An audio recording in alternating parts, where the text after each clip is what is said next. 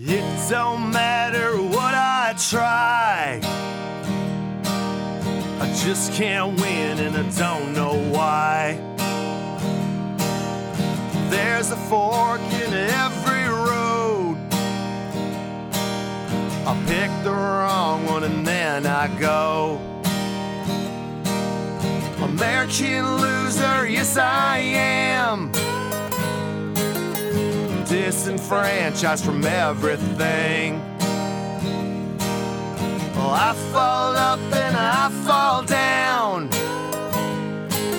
An American loser the day I was born. Welcome back to another edition of American Loser, guys. Uh, Larry has abandoned us. Lawrence Patrick is uh, he's gone, guys. He's he's left the show. He stormed out. He said uh, he found me stifling creatively, and uh, I was never really his kid anyway. Hard way to find out. You know what I mean? I'm kidding. Actually, he's camping somewhere in uh, western New Jersey because you can't leave the state, but you can go camping within it. You know damn well everything you just said was in fact true as well. That's a- You're just trying to cope with the camping. I am adopted. That's why I'm uh, about uh, six inches shorter than him, and I can't grow facial hair. We found that out the hard way too. But uh, Yeah, he's got a way more epic mustache. it's unfortunate, man. But behind the ones and twos, who else could it be other than the Big Kahuna? How are you doing, buddy? I'm good, man. How you doing? I'm very excited. Now, I forgot that you don't know our guest today because uh, Ming was uh, our audio engineer for uh, for this gentleman's uh, debut episode, which, as of right now, by the way, the most listened to episode of American Loser. Is it really? Yeah, about Edward Bernays, one of the uh, fascinating episodes. So, uh, Andy Lawson, aka Andy High Roller, aka Andy Hot Boy, how you doing, bud? Hey, everybody, how are you? Welcome back to the show, handsome. Yeah. I mean, that sucks about your dad, but at this point in your life, you're probably used to rejection, so, right? That's. I told you somebody mentioned to me uh, uh, not too long ago, like, "Oh, it's uh, it's your second dad, right?" And I was like, "That means I have twice as many dads as you." You know, so the guy didn't like that at all. But no, uh, if you guys are listening to uh, the show regularly, you know what we do here on American Loser. We put the spotlight firmly on second place. And if you don't know what we do here, welcome to a podcast that explores the biggest losers in American history. Uh, we got a damn good one here for you. I'm excited about this. My handsome Dilf of a dad is not here today at a shared universe studio in uh, Eatontown, New Jersey. we miss you, Pop. Yep, Mike and Ming taking good care of us though. Uh, my buddy Nick Bueller, by the way, hooked us up with steak and macaroni salad, of which I think um, I need someone else to eat that shit, guys. I'm not gonna. It's not going well for me. All right, I'm losing a lot of weight, but that was that was essentially trying to travel with a porn star on your way to uh, a sex ed sermon of some sort. now, this, this quarantine's been rough on me. I had two abs at the beginning, and now I have zero. So, Uh, no, it is cool that way, man. Uh, we are drinking Ross IPA, the Navesink uh, with ruby red grapefruit. It's good shit, man. That's a, is it a thumbs up at least out of you, Andy?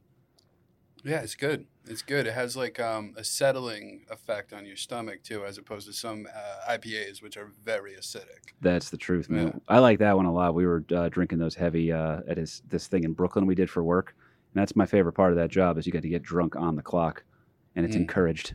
So thank you very much to the Both good of people your at Ross. jobs, you get to get drunk on the clock. Yeah, and it's no wonder I've developed a problem. Hmm, So,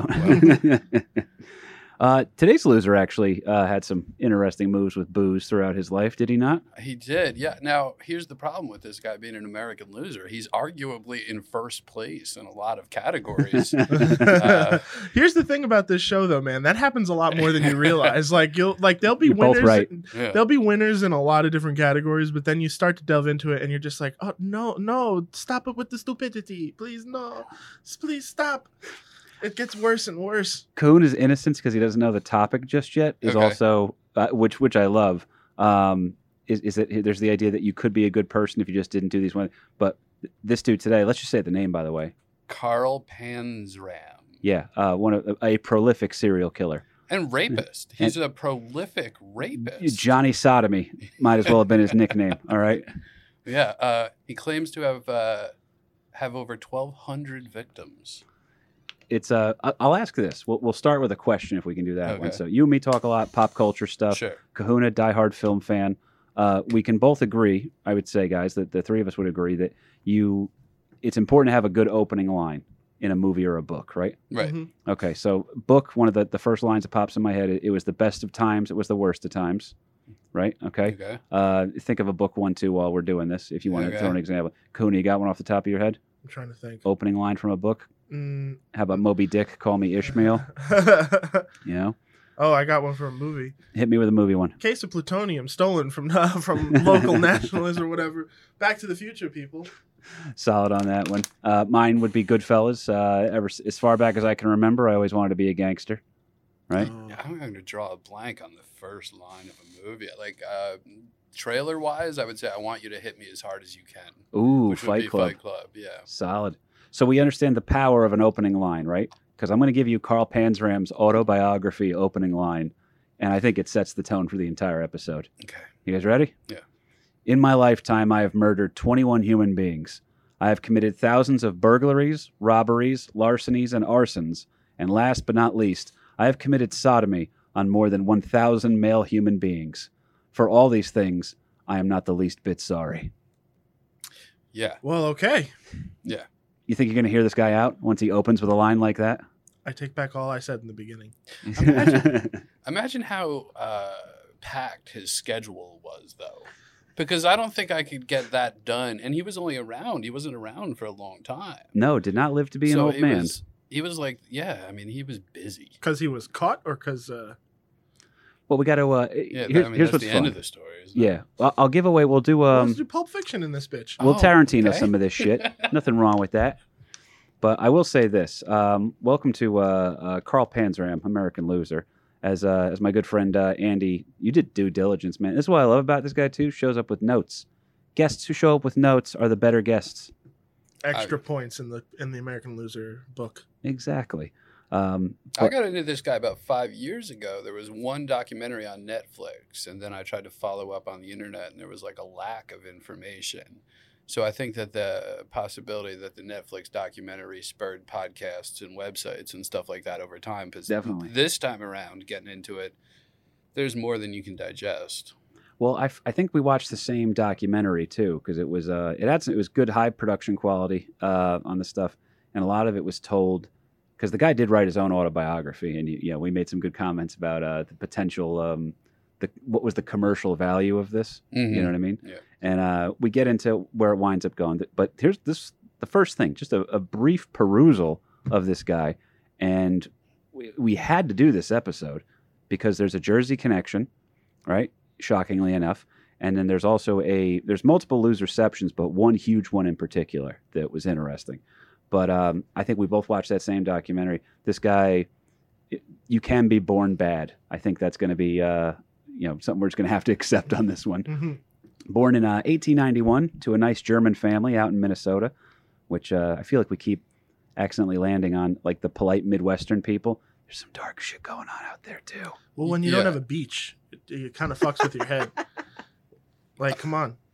Now, the word Panzer in German also means um, like armor or tank. So there's a possibility that his last name, like given his size, may have been like a uh, ancestral thing, like oh he's big, he's a Panzer or Panzram, and it may have turned into that. Ooh, well, Yeah. we will discuss his physical characteristics in a Yeah. second too, because uh, this guy was um, the title. Of this one I was actually going with, and we'll we'll break it in later because you gave me a cool angle for this. Carl Panzram, aka G.G. Allin, without a guitar. um, but uh, nice German family out in Minnesota. Carl is bad news pretty early on as a kid. All right, uh, Carl claims to have always felt odd as a child. Um, I couldn't verify this, but there's something that happened to him uh, where he had like an ear infection of some sort, and they had to do a surgery, and they I think they removed part of his inner ear, and I think that made him irritable his whole life. I could not verify that. oh, I so- get it, irritable. If you're um if you know something about that, message me. You can hit us up at American Loser Podcast on Instagram, American Loser Podcast on Facebook, or just KP Burke on anything. Find me and let me know about that. But um, his rap sheet pretty much corroborates that he's going to be odd as a kid. Criminal career starts out at age what what age do you want to guess he starts really fucking around with some of the some bad behaviors? Eight. Ooh. I don't know why. And I just feel like if, if for this guy in particular, it started really young. You were correct, but it started at age five and six. What? Yeah. What was he killing cats or whatever? No, uh, he was lying and uh, and displaying some uh, aggressive type behaviors early on, though. Mm. So See, I read that he had an abusive alcoholic father. very much so. Yeah, okay. Yeah. You said a nice German family. I mean, a minute ago. Sarcastically. Oh, okay, okay. But yeah, uh, parents super strict. Uh, dad's a bit of a drunk. Uh, drunks always leave uh, booze around the house, and uh, he gets started with uh, per Carl's own words, by the way. Uh, he only got meaner the older he got. So every year he lived on this planet, he got meaner. Um, Our guy or his dad? Carl Panzram Okay. or himself, yeah. So uh, and then by age eight, he is uh, he liked to lie, cheat, and steal. Rest in peace, Eddie Guerrero. Um, he would get he. This one blew my mind because uh, I would say I've had beers with you in the past, Kahuna. We've enjoyed that. Yeah. I've, I like to to drink. I haven't in a little bit. Um, We have on the show. yeah, me and me and old uh, Andy Lawson over here uh, both uh, enjoy alcohol. I would Mm. say that's fair, right? Yeah, yeah. Um, I wasn't drinking at age eight, which is the age that, not the age he started drinking at, the age he got his first drunken disorderly charge. It's Oh, so I was kind of right. age eight, he's getting like brought into court, like, hey, d- drunk in public kind of a thing. Hey, were more kids drunk back then, though? like, was it just more of a common, you know? It's entirely believable, man. It's that uh, court scene. I'm sorry. That court scene must have been hilarious. If I was a juror in that, like I was just sitting in the courthouse and then someone just dragged in a kid for drunken disorderly. well, and the it's problem so is fucked, but it's so funny. it's hilarious, and then also um, just picture a drunk little kid showing up, but uh, he get a he- imagine getting a DUI in your Hot Wheels. You know what I mean? That's cute. It's not good for anybody. But uh, so that's the age that he's at when he gets uh, into trouble for the first time with the law. Really, by age 11, he's stealing from neighbors' houses, and at age 11, um, you know, I think we were probably all adventurous kids, but we never wanted to steal the neighbor's gun, which Hmm. is what he was doing at age 11. This dude's balls haven't dropped yet, and he's stealing people's guns. Yeah. And every single documentary that you see about him gives him like a voice down here. So it's also fun to imagine like a 11 year old kid who's like, give me the gun, buddy. You know? He has a full fledged beard like you Yeah. at Just this a point. straight up man voice with a beard at 11. He's already 40 at age 11. You guys want to watch Paw Patrol? nah, I'm more of a Thomas the Tank Engine kind of guy. Oof, always, always. credit, credit where it's due. Um, in 1903, his very strict and, you know, probably abusive parents, uh, the father definitely, the mother, I'm just going to go ahead and say she was in on it. Um, they're fed up with Carl's continued drunken troubles with the law. They send his ass to military school. And if you wanted to know how to make a bad situation worse, this is a blueprint for how to do that. Okay? Minnesota State Military School. It's like a training academy type place later would be the subject of a Bob Dylan song, and also most recently one of the first reported cases of COVID 19 in the Minnesota prison system. Hmm. Yeah, pretty wild. I think it goes by the name of Red Wing School. Uh, so that's what they wound up calling it. It's not a good place to start up. No, no. When Bob Dylan's writing a song about you, something bad happened, um, as the Rosenbergs would tell us, and uh, as Joe McCarthy would tell us, and as the Hurricane would tell us. Oh, God. Yeah. Okay, just keep going down the list. Bob Dylan bums me out. How can he not? He's only writing about topics on this show. But um, so now uh, he's out there. He is the school is a tough school to begin with. He's a rebellious kid with a mean streak, and between ages 11 and 13, Carl is abused and raped on the regular by staff members in a little dungeon of horror that they referred to as the paint shop. Hmm. Uh, do you know why they call it the paint shop, Andy? No. It's it's mean. I thought maybe you knew this one, so I was trying to set you up for a layup. But They call it the paint shop because anyone who walked out of there with the staff members was typically painted with bruises.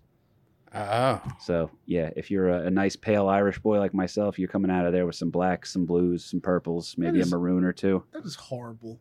Like, Yep. not even on, like, in a funny. Like, that's horrible. This was evil. And you're, you're taking a guy who's already. That, a lot of this is going to be where you learn the serial killer thing, where it's like how many serial killers are among us that just aren't activated, if you will, because they, they got treated with some semblance of kindness. Right. Now, here's the question. If stand up comedy was around back then, he had so much potential. you know? You're not wrong. That's what I'm if he had went to vaudeville at the time, man, he would have been all right. Take Yeah. my wife's head, please. that was solid. so uh, it's a terrible place, this friggin' Red Wing school. And Carl has a way of holding grudges, as we'll continue to learn. And after a few years of beatings, uh, he actually successfully burns the paint shop down. Yeah, sets fire, commits one of his first arsons, and by the way, gets away with it. They never figure out that it's him. So, only because they only know that because he admitted it. I'm guessing. uh, well, that's here's that thing because we have that loser quality we've talked about. We call it the first example we really have of it was with the, our Calamity Jane episode, where you realize that some people back then, because you couldn't get fact checked, are just completely full of shit. So Carl's most of what we know about him is stuff he admitted to.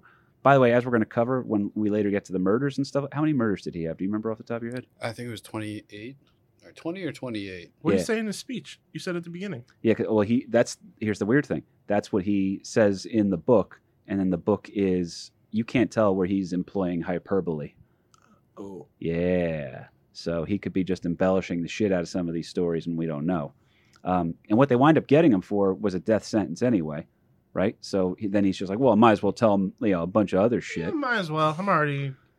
Well, I think that's a mode if you're in there is that like if you confess to something else with even a few facts, then you can extend your death sentence because there would be a new trial. Oh yeah. Yeah. And then the the privilege of uh, getting uh, more appointments with your attorneys. Maybe the press wants to come talk to you. Mhm, Uh, mhm. there's a way of, of sometimes a lie. If you're already a dead man walking, which he will be, um, then there's almost a, a, a perk to having uh, at least making your final days a little bit more interesting. So I'd agree with you on that. Um, by age 14 now, he's uh, already aggressive and systematically worsened. You know, uh, if you want to talk about the idea of trying to rehab these people versus uh, just punishing them more so. Um, this worsens Panzeram.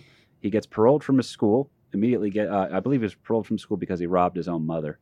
paroled from school. Yeah, that's that's like because these were sentences they were serving. This is like pre-juvie kind of a There was frame. there was a juvenile Ah. hall in my town growing up, and like we did not know any of those kids, and they were marched around. So I can have a little bit of a visual of what this must have been like. Damn. Yeah, well, it's definitely it's it's military school. Not like like when I joined the military and everybody's like, "Thank you for serving our country."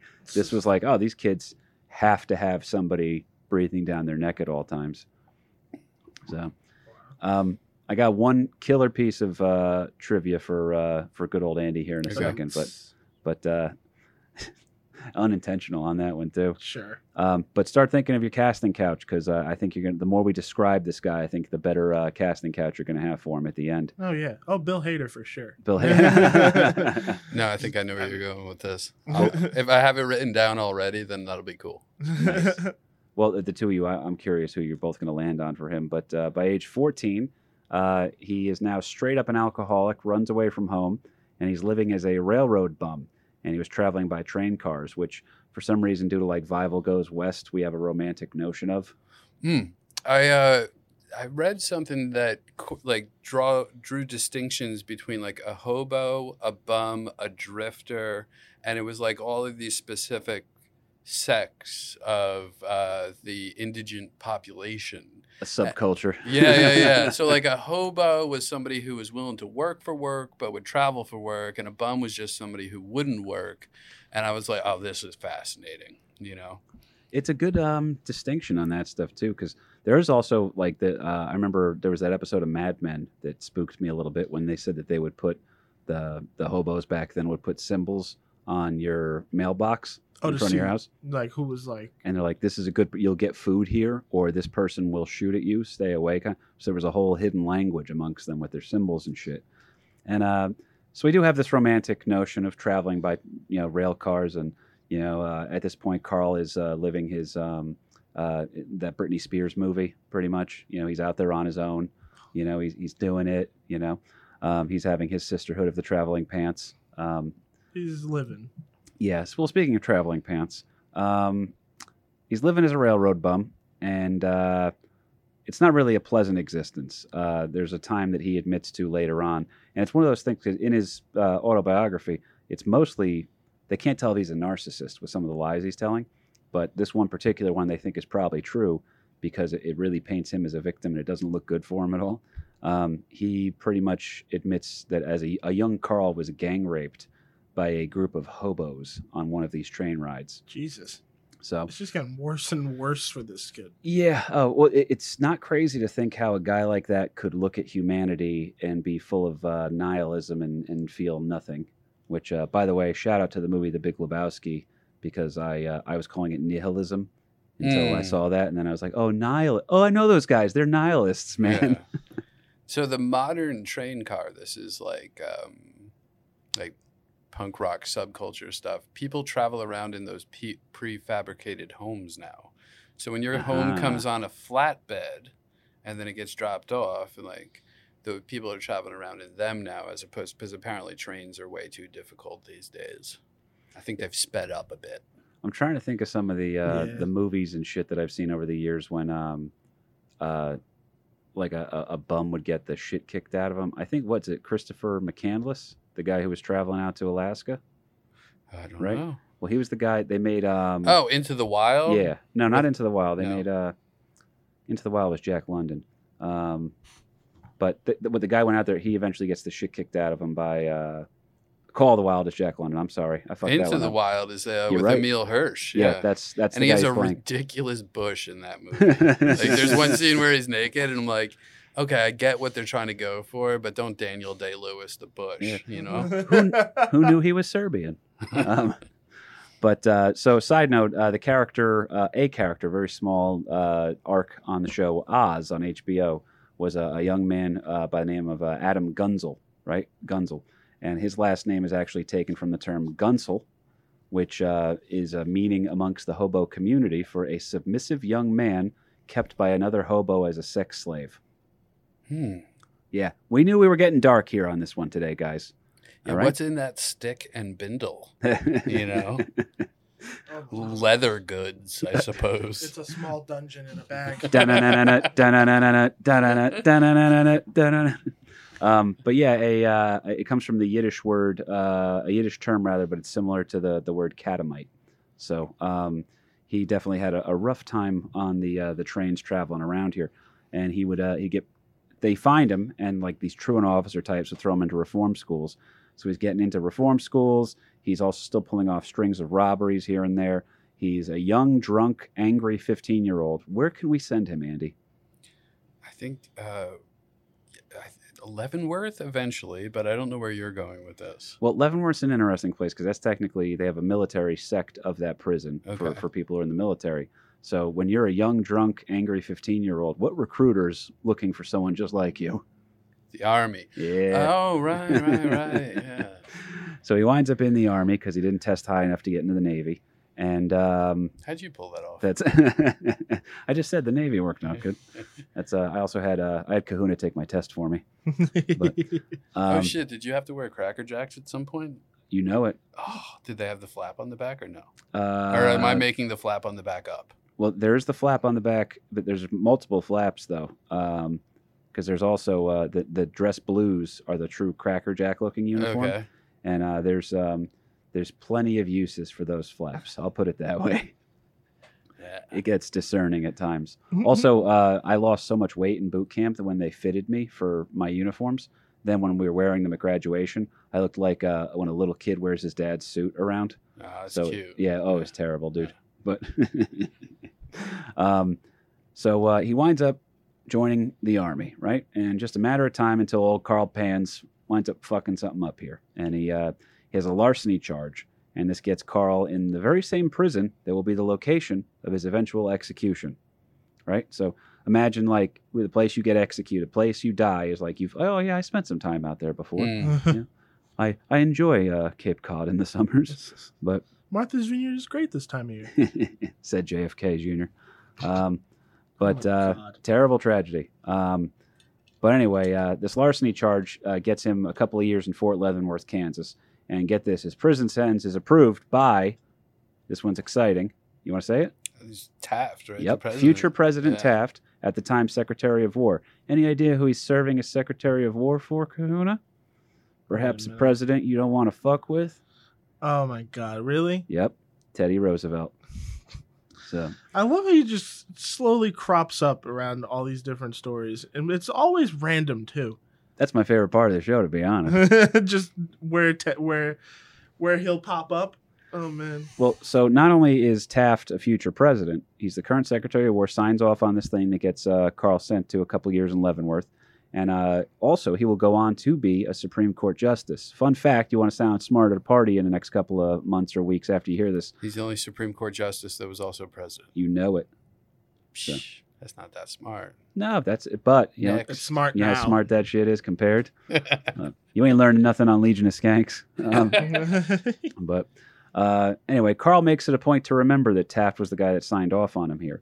And as Carl says himself, during his two year prison sentence at Leavenworth, any good that was left in him was beaten out of him.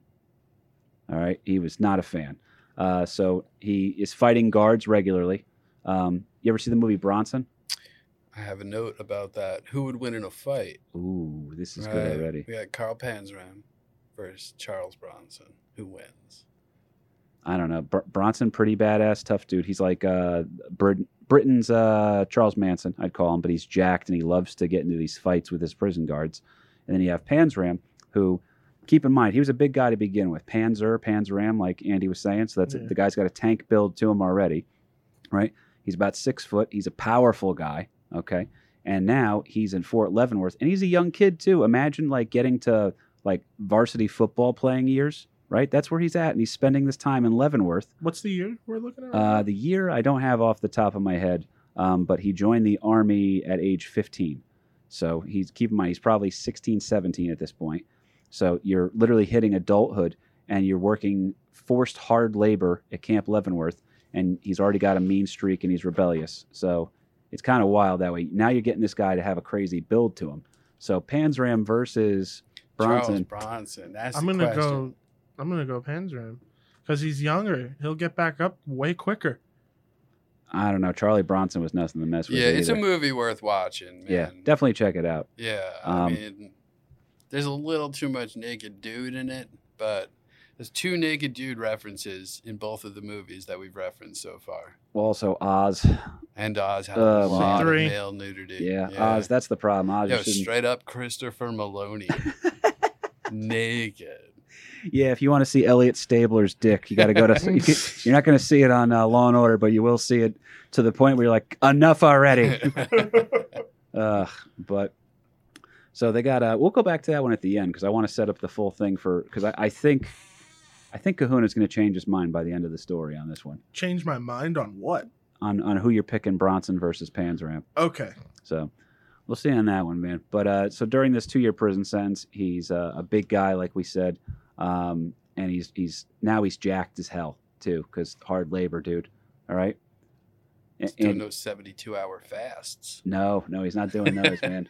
That is the beauty of shoulders, by the way. People assume I'm jacked sometimes, but Uh-huh. I'm not. It it looks bad underneath this shirt. This shirt covers a lot of wounds.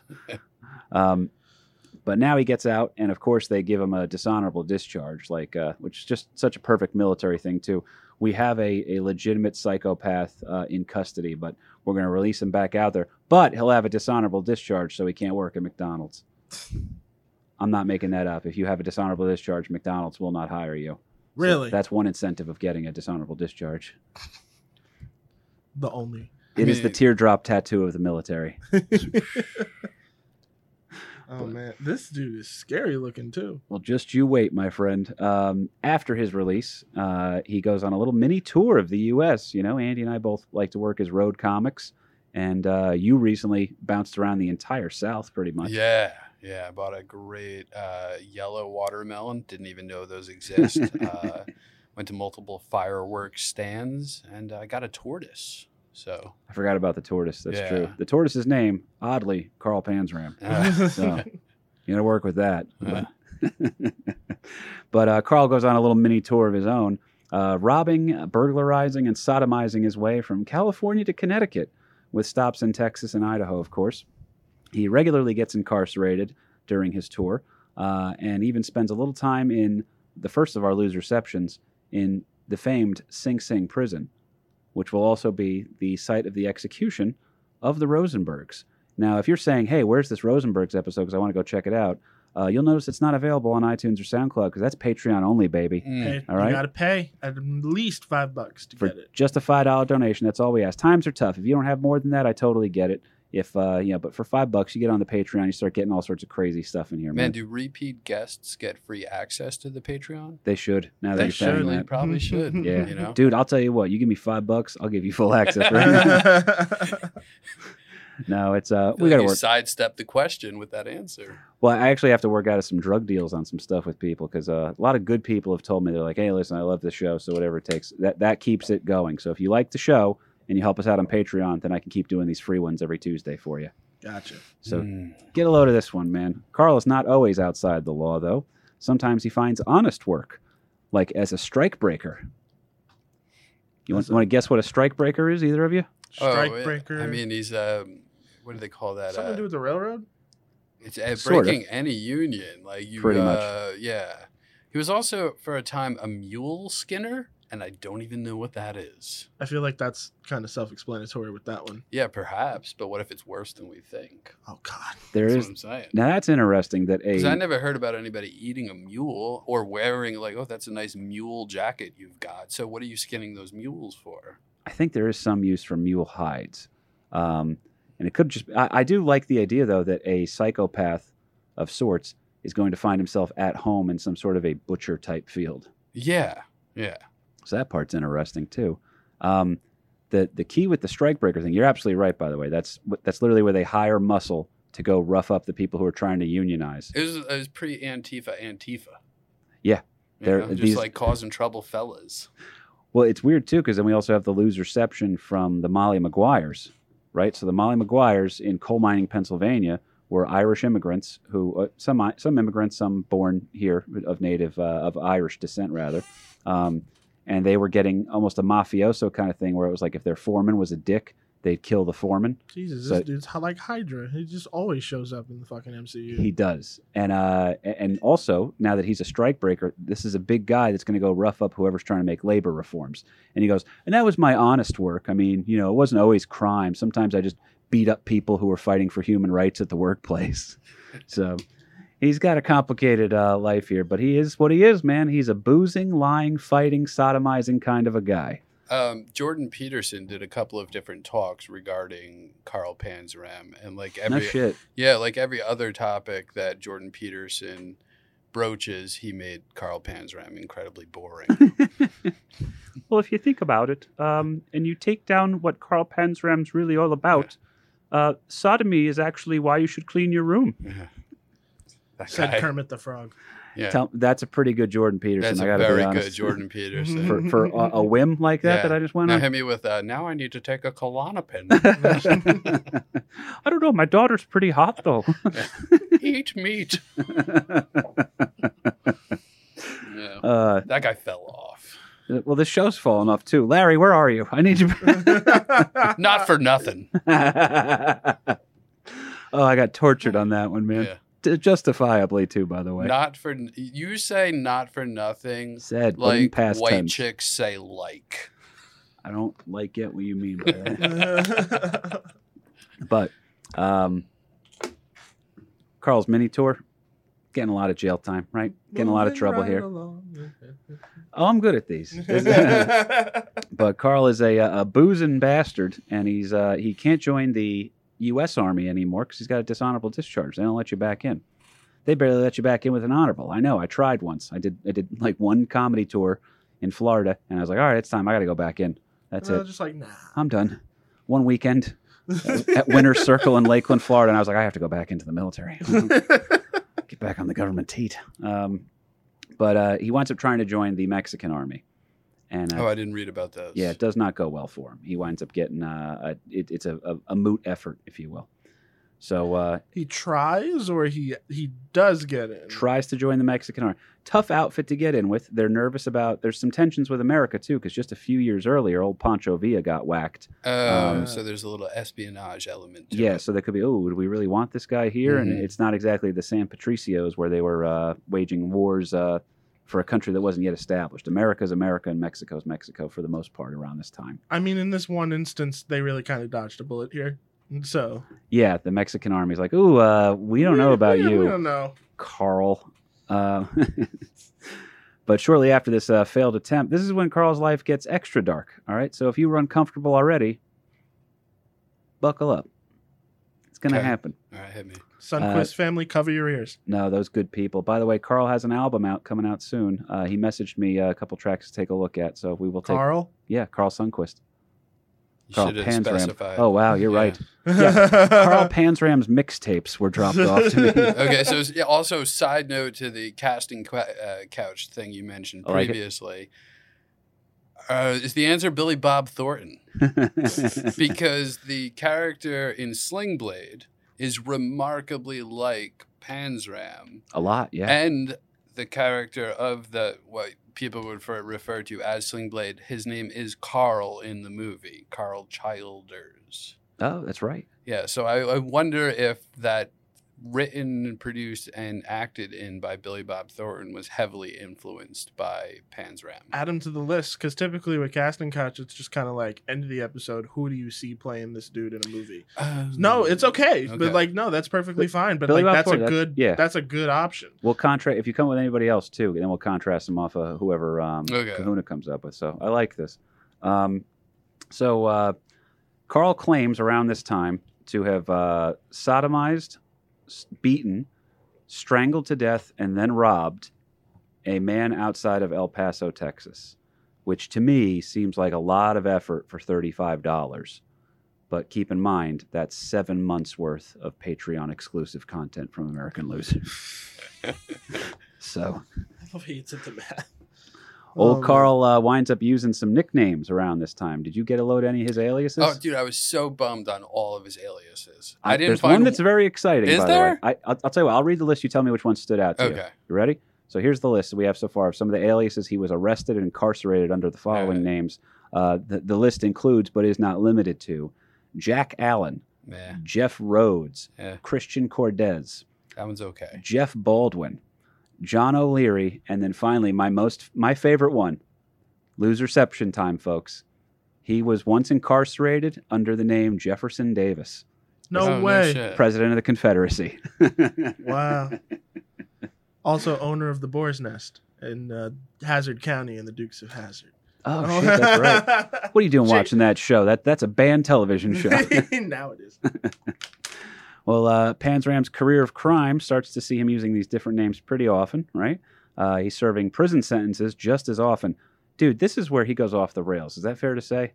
Oh, he I would hasn't say already? No, like he's he's No.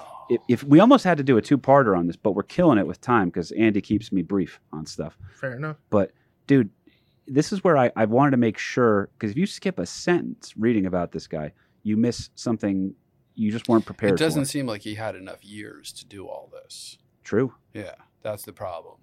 And it, it makes you kind of like envious of like, wow, man, the energy level, you know? Uh, like if I go to shop right, I'm like, ah, I'm done for I'm done this week. yeah, I You know? know. I'm happy we got you out of the house. To be honest, Yeah, buddy, It's been a rough stretch. was a move. Yeah. But no, they uh, it, it's his life gets extra ridiculous around this time because uh, the prison stints are often violent. Carl openly fights the guards a lot, uh, completely defiant of people here, and he starts to develop a penchant for escaping from these prisons. So uh, get a load of this one. This this story alone could have been an entire episode of Loser. So we're not skipping over any of the details of it, but this this one story I'm about to tell is pretty nuts. Um, he would escape from county jails on the regular, but uh, eventually was sentenced to a full year out in Montana. Right? He would then escape, get caught again, and be forced to serve an additional year. Okay, so he, he's he's able to pull off. These are like relatively decently secured prisons. Now he gets himself out to Oregon. Okay, you ever been out to Oregon? No, I have not been out to Oregon. I had I had one of the. I was in Seattle for a writers' conference for when I was in college. I don't think that's Oregon. I think that's It, Washington. it is, Okay. but the idea, I, I, there was people. I had no.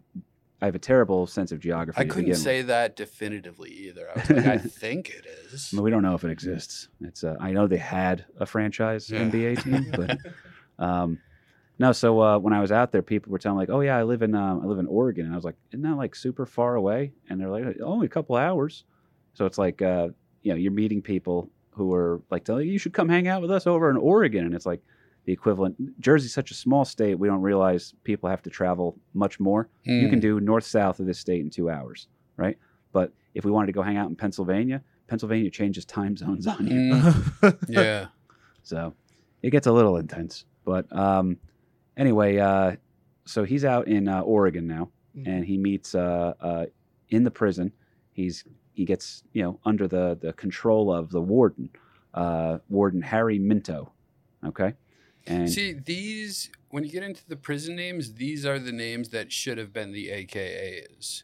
Because the people he escaped prison with, and then the, the guards at the prison and the prison uh, overseers, they have really fun names. There's a guy, Otto something in this. he's coming in right Yeah, now. yeah, Yep. this is a great this is a great alias. Those other names bored me so much that like I don't know. It's I like wonder if that it's was by disappointing. design. It's disappointing. I was disappointed. That's, be more be more creative. It's like a guy who was so creative with his time. I was like, why not be so creative with the names? Exactly. well, I can you imagine how much worse uh, my comedy career would go if I was uh, going by Kevin Burke instead of KP Burke? Yeah. Well, It's all in the name, fellas. Trying to tell you. I changed my name in comedy like five times over the my entire ten year career. Not a strong move. No, because then people are like, who's this open micer starting over again? Yeah, yeah. Which might also be a strong move. Um, so now he's in jail, and the, the aforementioned gentleman that uh, Andy was referring to is a, a pretty interesting name too. So the prison ward, warden, I should say, um, is Harry Minto, right? And Carl is sentenced to seven years at this one prison, and he's going to be underneath Warden Minto's uh, control. And Warden Minto's a bit of a bastard, all right, hard labor kind of thing, rough treatment of the prisoners, and uh, it, it, that's one of those things too. Because now, if you're being an asshole to people that have nothing to do other than to plot how to rebel against you.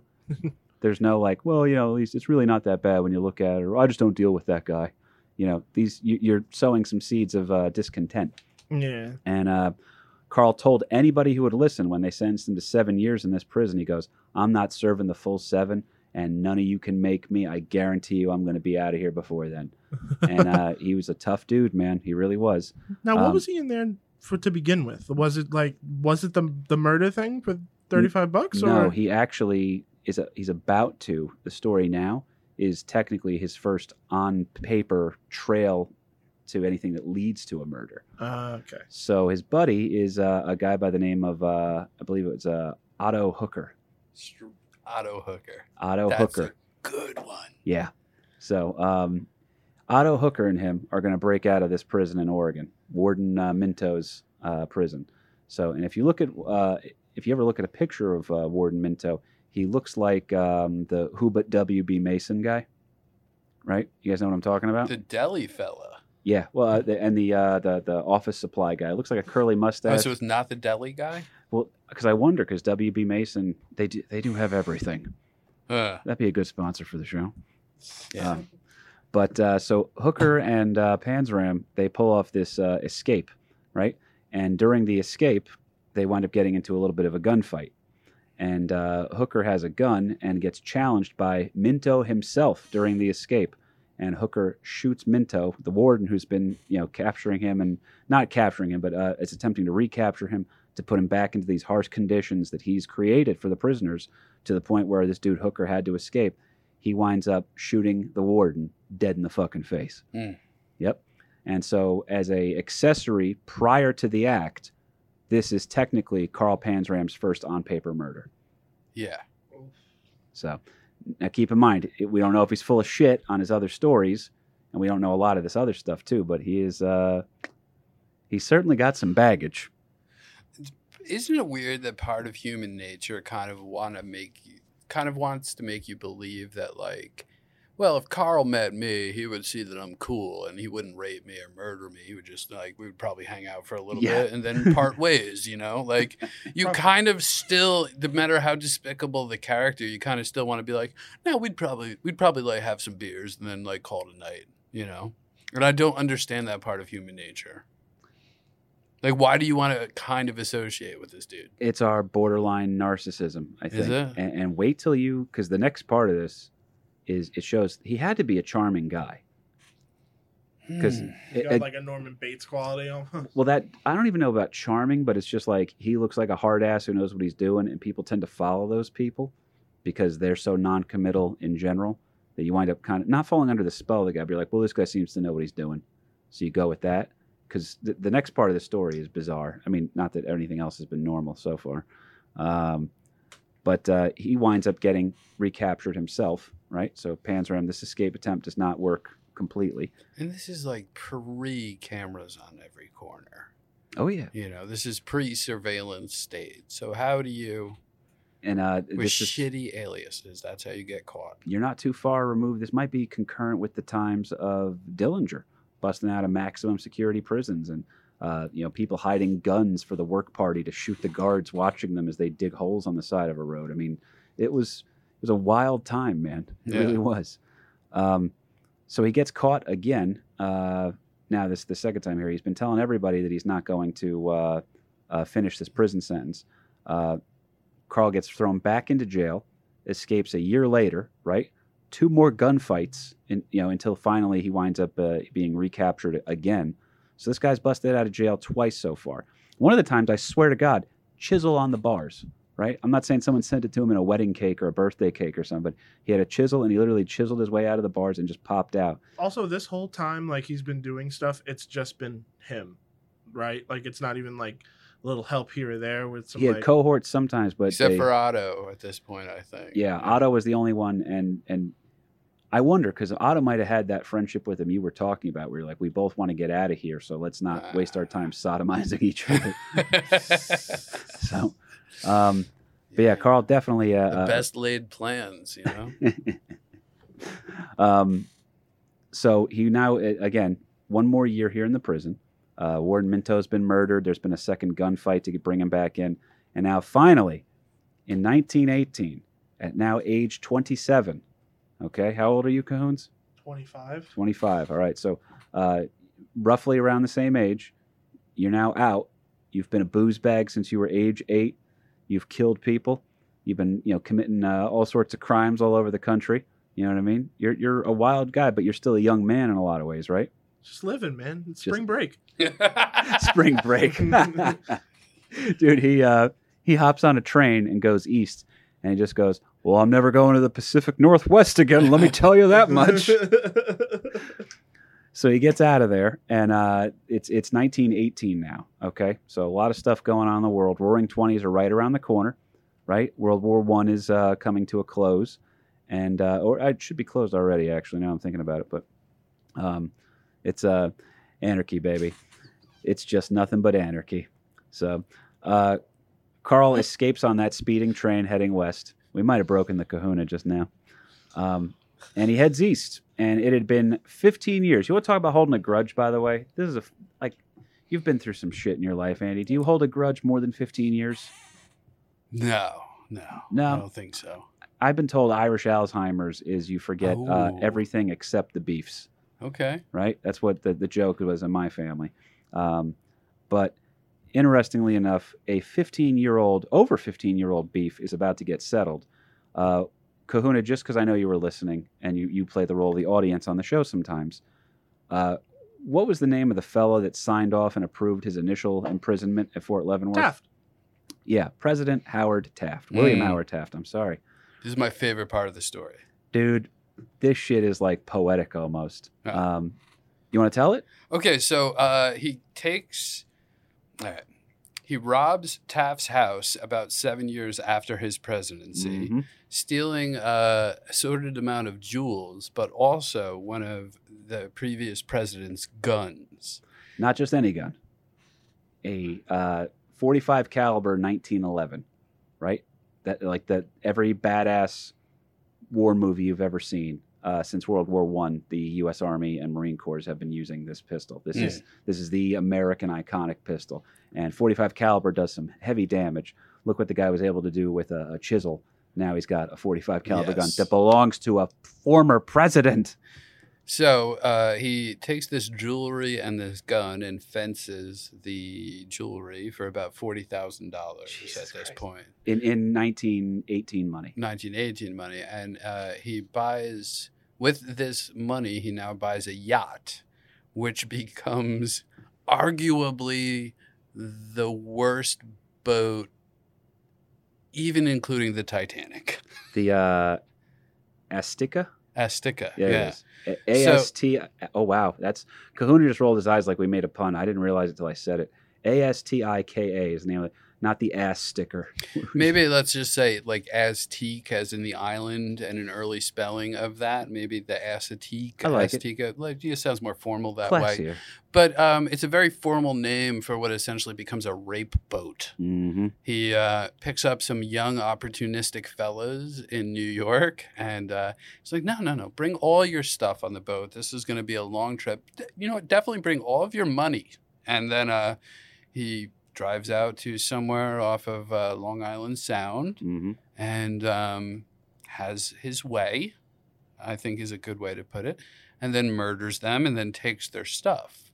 And this goes on, and he kills ten people with the previous, well, ten victims. Well, I mean, they're victims either way. He Double victim. ten. Yeah, Yeah, ten so was he- the number he, he gave. 10 with uh, the previous president's gun. And this is the level of like this dude, like I'm just saying, proficient, go getter. You know, these aren't words like, you know, like this is pre Google Oh appointments. God. This is pre everything, you know. Well, he's uh, the, the term is Shanghai, by the way, to, to take these sailors out of New York City. So the sailors come in on a port, they're like, oh, I got to find another ship to go out on. And then you got this guy like, oh, I got a ship, we're going here. Because he's bouncing around. He's international at this point, too. There's there's times when he winds up in uh, like Latin coastal. America. Yeah, he's, he's bouncing around all over the place.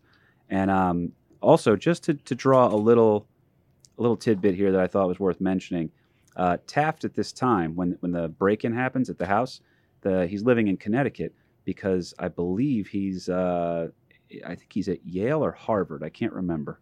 Um, but that's the time frame. This is right before he's about to become uh, one of the Supreme Court justices. So imagine that you have one of the president's guns and you're committing murder, and then that guy becomes a Supreme Court justice. Now you're murdering people with a Supreme Court justice's stolen gun. Oh, and by the way, you got forty thousand dollars worth of his shit in bonds and jewels, like he was saying. Um, wow. and one of the places too, Long Island Sound was definitely a location for him with a lot of these murders. Uh, Ten in total. Uh, his final two victims actually escaped. By the way, did you get that part? I don't know. I just know that the ship sank off of Atlantic City. That's your Jersey connection for the week, folks. The wreck is somewhere outside Atlantic City. He, the Uh. Akista um, is uh, the, the name of the ship, and it uh, it crashed or ran aground off the coast of Atlantic City. And uh, Panzram was able to uh, get back onto shore, and his two other uh, sailors who would be victims, you know, um, which by the way, I don't know how far into his process he had gotten. So I bet you one of the sailors like, man, things just keep getting worse and worse. Yeah. So, but uh, anyway, uh, those two guys wind up escaping. And uh, now Kahuna brought up a photo of Panzram. Can we talk about what a this guy? Which one? Because there's like It looks different. He looks different.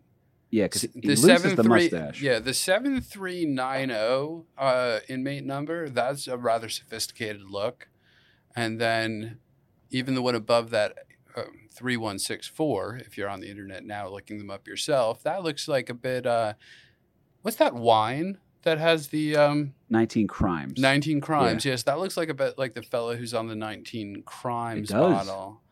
But then by sixteen fourteen, he has completely lost his looks. Yeah, and he's going off of uh, the inmate numbers on some of the mugshots, and he does have a. Uh, again, not an old guy. Didn't get to live to be an old guy, but al- also age is. Uh, a lot of hard years. yeah, he put some mileage. Is that going to happen to me?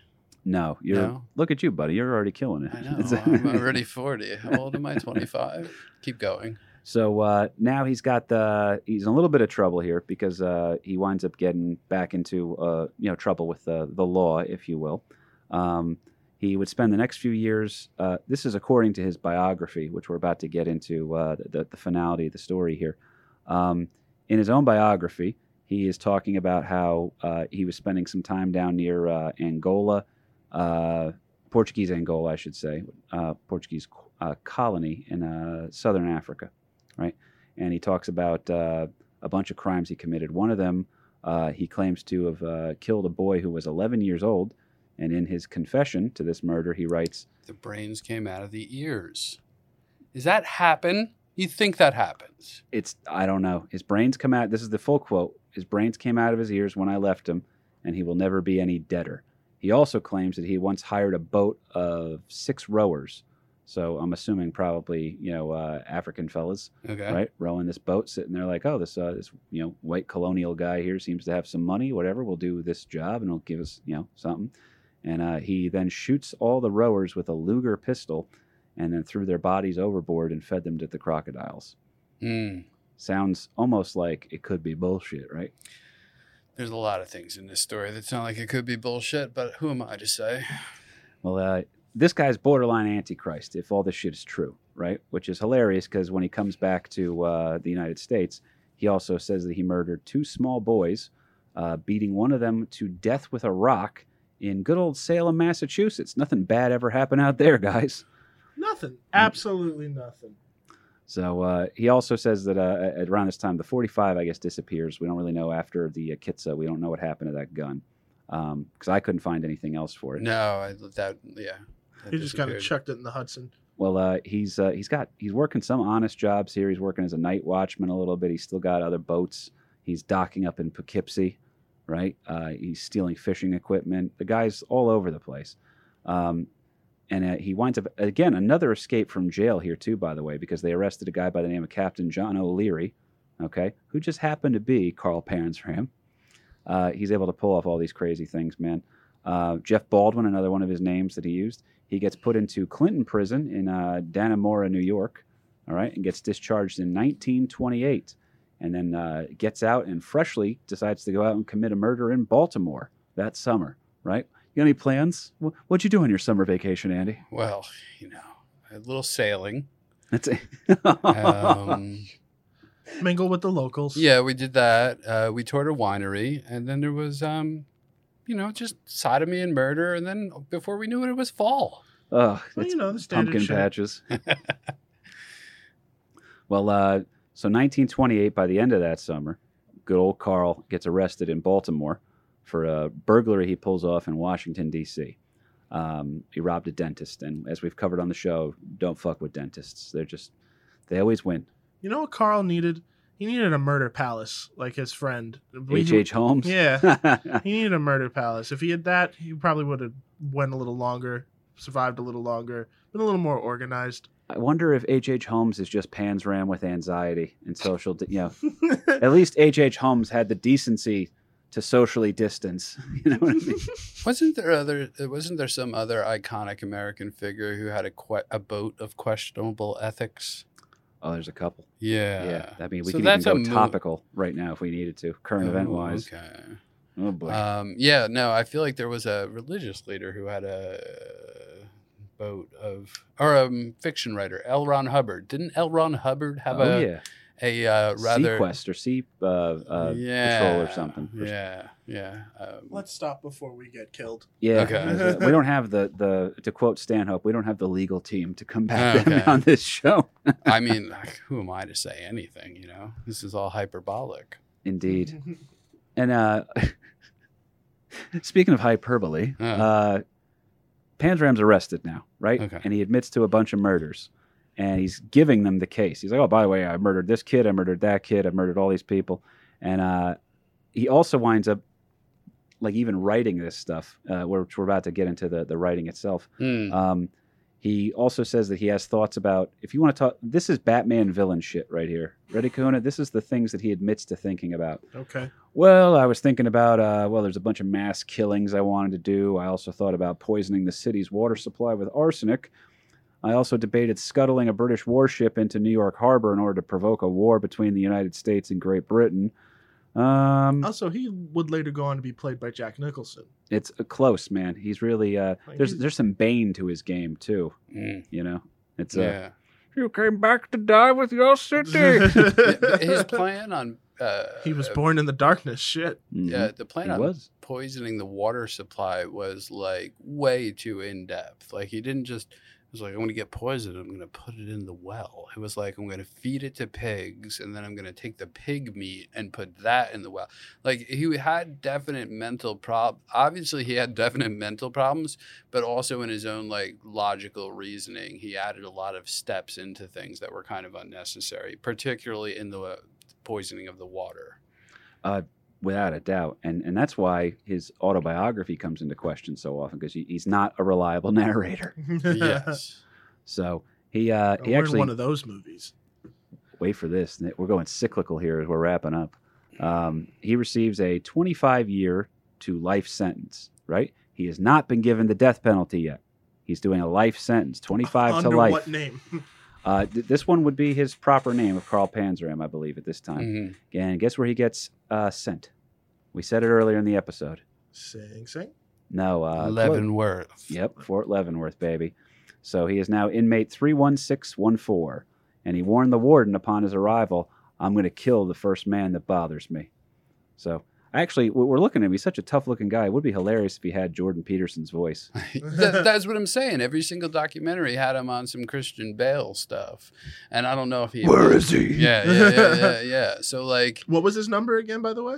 Uh, 31614. That photo is his found mugshot from that. That's the Yeah. most current one. Good Yeah. looks. Good looks, Combs. he lost so much of his neck too.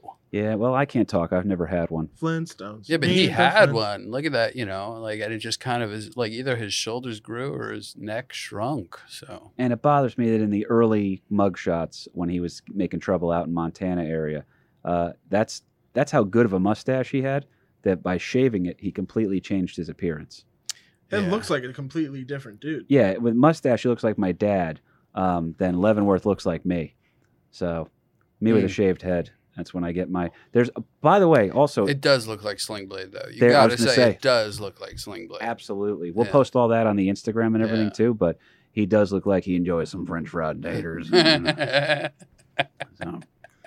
Uh, but now here he is. This is where this is the, the final scene. All right. Is that John Ritter? R.I.P. Yeah, poor guy. Yeah. He had a lot of rules about dating his teenage daughter, but otherwise not a bad dude.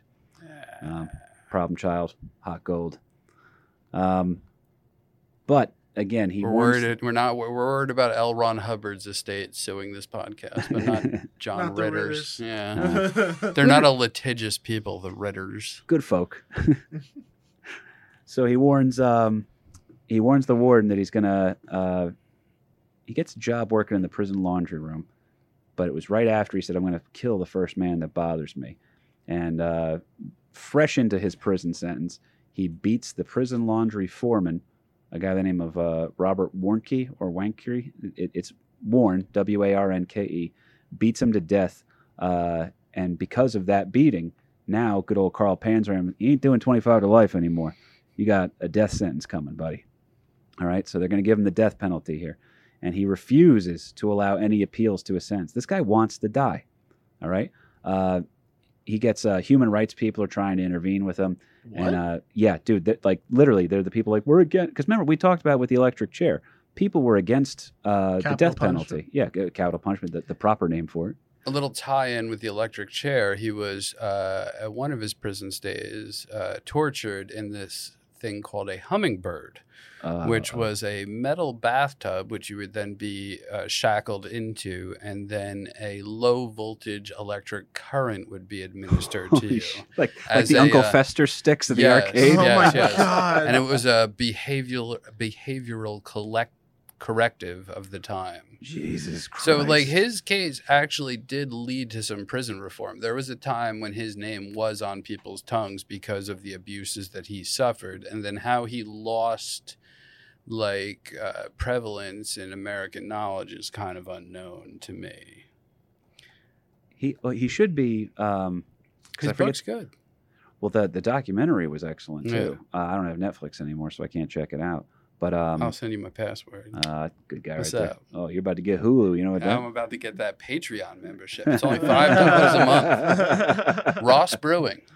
Uh, I am good about that stuff. I just need uh, we need some more sponsors, but I also it's tough to go uh, to get a good sponsor on the show and just be sitting there talking about like, oh, and that's why uh, if you want to get, uh, we recommend this brand of coffee. Anyway, he sodomized people all across the nation. Um, Right. So I have a I have an idea if you wanted to. So I've uh, there's a, a substantial amount of bands that are named Panzram, uh, primarily in the punk and metal variety. always. Okay.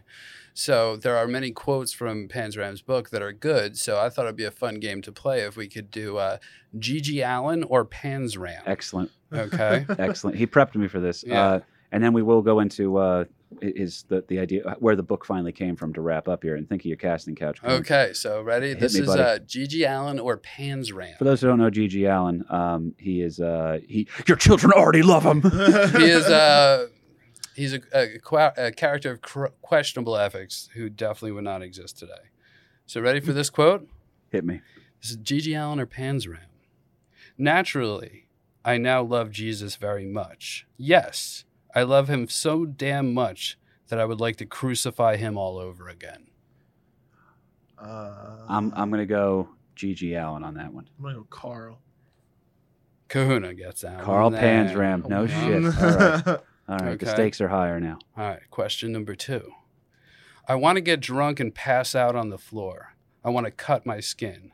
I want to feel pain. It's the life I lead. Well, I know for a fact G.G. Allin did that in concert on a regular basis. GG. That is G.G. Allin. You're both right. Oof. Kahuna, Yeah. Kahuna's still up by one. Still got me. Okay, last question. I will kill every man, woman, and child who gets in my way. G.G. Allin. Carl. That's actually Hillary Clinton. Ah, ah, damn it. Ah.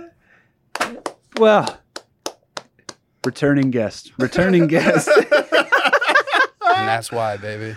Oh, he's the worst. God. I oh man. All right, Good game. Good game. that's a solid game. Kuna won that one. I'll give him that. Yeah, he's up. Yeah. Well, uh, now he's got to write his own biography, though, which some of those quotes are going to come from. And uh, it's interesting because he actually makes friends with one of his prison guards on death row. Uh, the guy's name was, let's see if I have it. I know it's Henry Lesser hmm was the name of the guard. So he befriends Panzram to a degree because he gives Panzram money to buy cigarettes.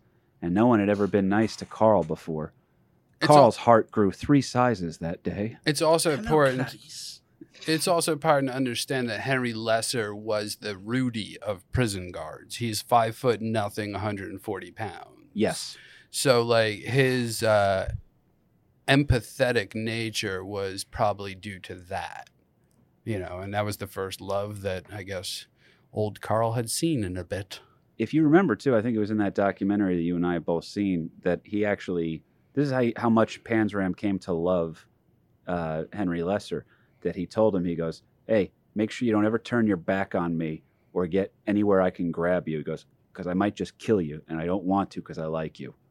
So that was the Mm. that's how much rage he actually called himself Rage personified too. I should have said that earlier. What Um, a great, he- what a great WWE name. Rage, Rage personified? Yeah. Oh. well, uh, He said, "There's nothing in life better than bourbon and sodomy." legit quote. I'll agree with half of that. That's it. Well, another quote when the uh, human rights activists were trying to, uh, uh, you know, help him out a little bit. Uh, he wrote back to them: "The only thanks you and your kind will ever get from me for your efforts on my behalf is that I wish you all had one neck and that I could put my hands on it." Yeah, he he would have had great shoot interviews. Oh man, this would be uh, yeah, like your boy from the West Memphis Three documentary. Damien Echols. Uh, uh, the other guy, the father, Oh, um, Mark Byers. Mark something like- Byers yeah. just died. R.I.P. Mark Byers, West Memphis, Arkansas. What's up?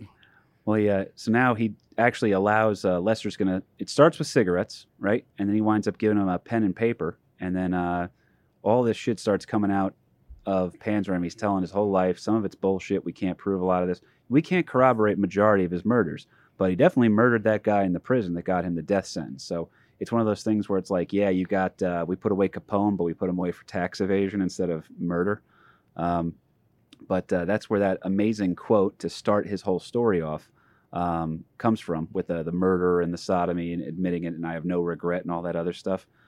Panzram uh, is, for his methods of execution, he does not get the electric chair, even though it's 1930. He's hung. Okay? He's hung on September 5th, 1930, and uh, supposedly uh, he spit in his own executioner's face. Okay? What was his last meal? Interesting. Uh-oh. I have this. No shit, hit me. Last Okay, meal, so- Carl Panzram. Um, he wanted. Okay, so uh, his last meal, uh, he attempted suicide previous to his execution by he took beans and hid them in his uh, cell and he ate a bunch of rotten beans and then severed an artery on his leg with a button from his shirt he was revived Holy but his shit. last meal was actually rotten beans you can't make that up i don't know Good what they hope to add beans, beans, the magical fruit. Yeah. Indeed. I figured it was just a cup of fucking toenails or some shit. He's a wild boy, man. He sure is on No that one. milk. no but yeah so i think that's carl panzram in a nutshell It is. I, we got one last thing we got to Okay. hit though. Um, so uh, when they asked him what his last words were, did you get this? yes Hurry up, you Hoosier bastards! I could kill a dozen men while you guys are screwing around. And his grave at uh, Fort Leavenworth uh, Penitentiary Cemetery is marked only with his prison number, three one six one four. So. Huh. Um, there was a movie made about him, okay, um, and they had. Uh, there's been a couple good documentaries and stuff like that, but I did want to mention um, that James Woods has already played him. Oh my god. yeah, so James Woods played him, and uh, I'll ask you this question. Is that the same James Wood from Twitter? Yes. Yes. Okay. Yes. Uh, political activist James Woods. Yeah, yeah, yeah, um, but that being said, guys, as we're wrapping up here, um, Kahuna, if you're ready for it, and you got a, uh, you want to bounce one off, and Andy, if you got anybody else you can think of, too. Okay. And if you want to, if you want to go first, man, go for it. Okay, I think I do feel like there's an element of uh, a very smart Forrest Gump here, like a murder Gump, um, Forrest Murder, something like that. You know. so if it wasn't Billy Bob, I would go. I think Tom Hanks could do the role.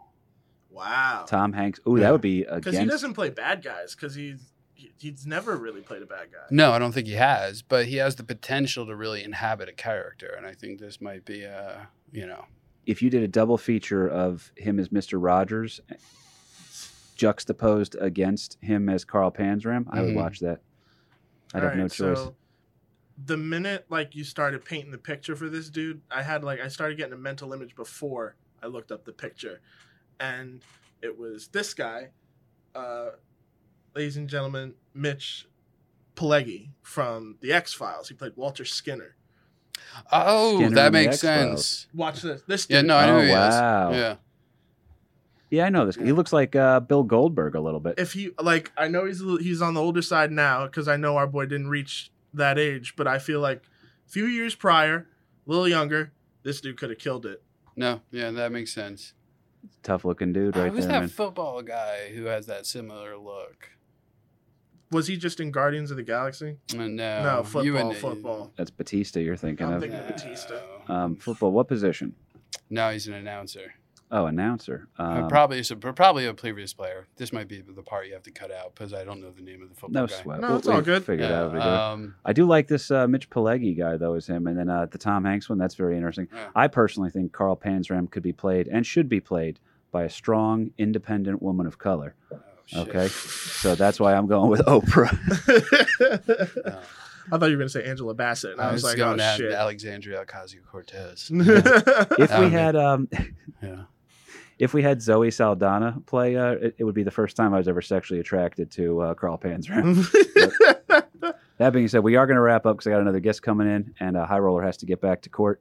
Um, so, a- anything you want to say on your way out, brother? Thank you. You were a great guest as always. I hope it was fun for everybody. it was awesome sitting in with you this time, man. I know you had Ming first time. Yeah, yeah, yeah. He was good too. I'm anxious, and he's got another topic because he's actually doing me a favor today with this episode. We have another topic that he picked that is when I read some of this shit, I'm like, all right, I how do I not know about this guy? Yeah, So, yeah. um, We'll Andy save is the uh, I'm the Xanax to uh, Andy's Coke binge. You know I mean? we, we balance each other out pretty nicely. the yin and yang. Exactly. Cahoons, Yeah. anything else you want to say to the people at home? Uh, nah, man, I'm good. Uh, just support the Patreon if you can. It's only five bucks a month. Thank you get Uh, you get the bonus content. You get the one episode for free, and then uh, there's going to be a lot more stuff we're working on too. We are I'm working. excited Cahoon is trying to coach me up. I'm a stubborn student, all right? Cahoon is a masterful teacher that way. Like he said, five bucks over on Patreon. At the end of every month, you do get a bonus episode uh, that will be exclusive to that. I'm not putting those out on anything else. Check us out on Instagram, over on Facebook. Uh, if you do want to leave us a written review, that shit helps. It's always nice to read those, man. I am curious though about one of his aliases though, Christian Cortez. I don't know. That's the that's the best Yeah, one. like that's like the most normal one out of all the bunch. I, I, don't like, know. And That bu- sounds suspicious to me. and yeah, by the it way, sounds really weird. if you follow me on Instagram, Andy underscore High Roller, I will uh, I will let you download the um, Patreon episodes for free. and that's just a simple click, not five dollars a month. So Dick. hit me up. Uh, you do have to put it with a lot of photos of his feet, though. Okay, so it's not going to go great for everybody. Uh, and just like that, you heard Tarantino shed a tear on the other side of the country. But no, that was awesome, Andy. Thank you so much for coming as a guest, brother. have a good day, everybody. Oh, it was good. And uh, Cahoons, thank you as always. LP problem. will be back soon, guys, shortly. Thank you so much. My name was KP Burke, and that was Carl Panzram, American Loser. An American loser the day I was born. An American loser the day I was born. An American loser the day I was born.